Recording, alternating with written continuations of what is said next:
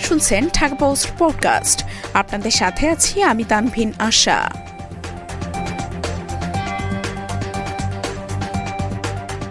সাত দশমিক ছয় মাত্রা শক্তিশালী ভূমিকম্পে কাঁপল ইন্দোনেশিয়া।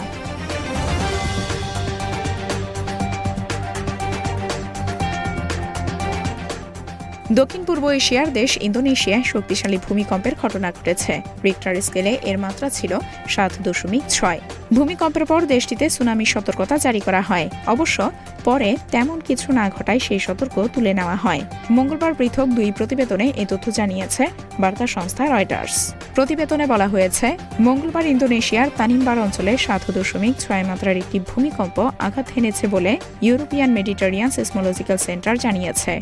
ভূপৃষ্ঠ থেকে সাতানব্বই কিলোমিটার গভীরে এই ভূমিকম্প হয়। অন্যদিকে, পৃথক এক প্রতিবেদনে বার্তা সংস্থা জানিয়েছে, ইন্দোনেশিয়ার পূর্বাঞ্চলে সংঘটিত সাত দশমিক ছয় মাত্রার ভূমিকম্পের জেরে সতর্কতা জারি করা হলেও কোনো সুনামি শনাক্ত হয়নি।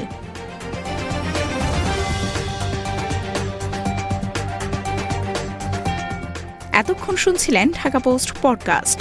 দেশ বিদেশের সর্বশেষ খবর জানতে ভিজিট করুন W W W dot Dhaka post dot com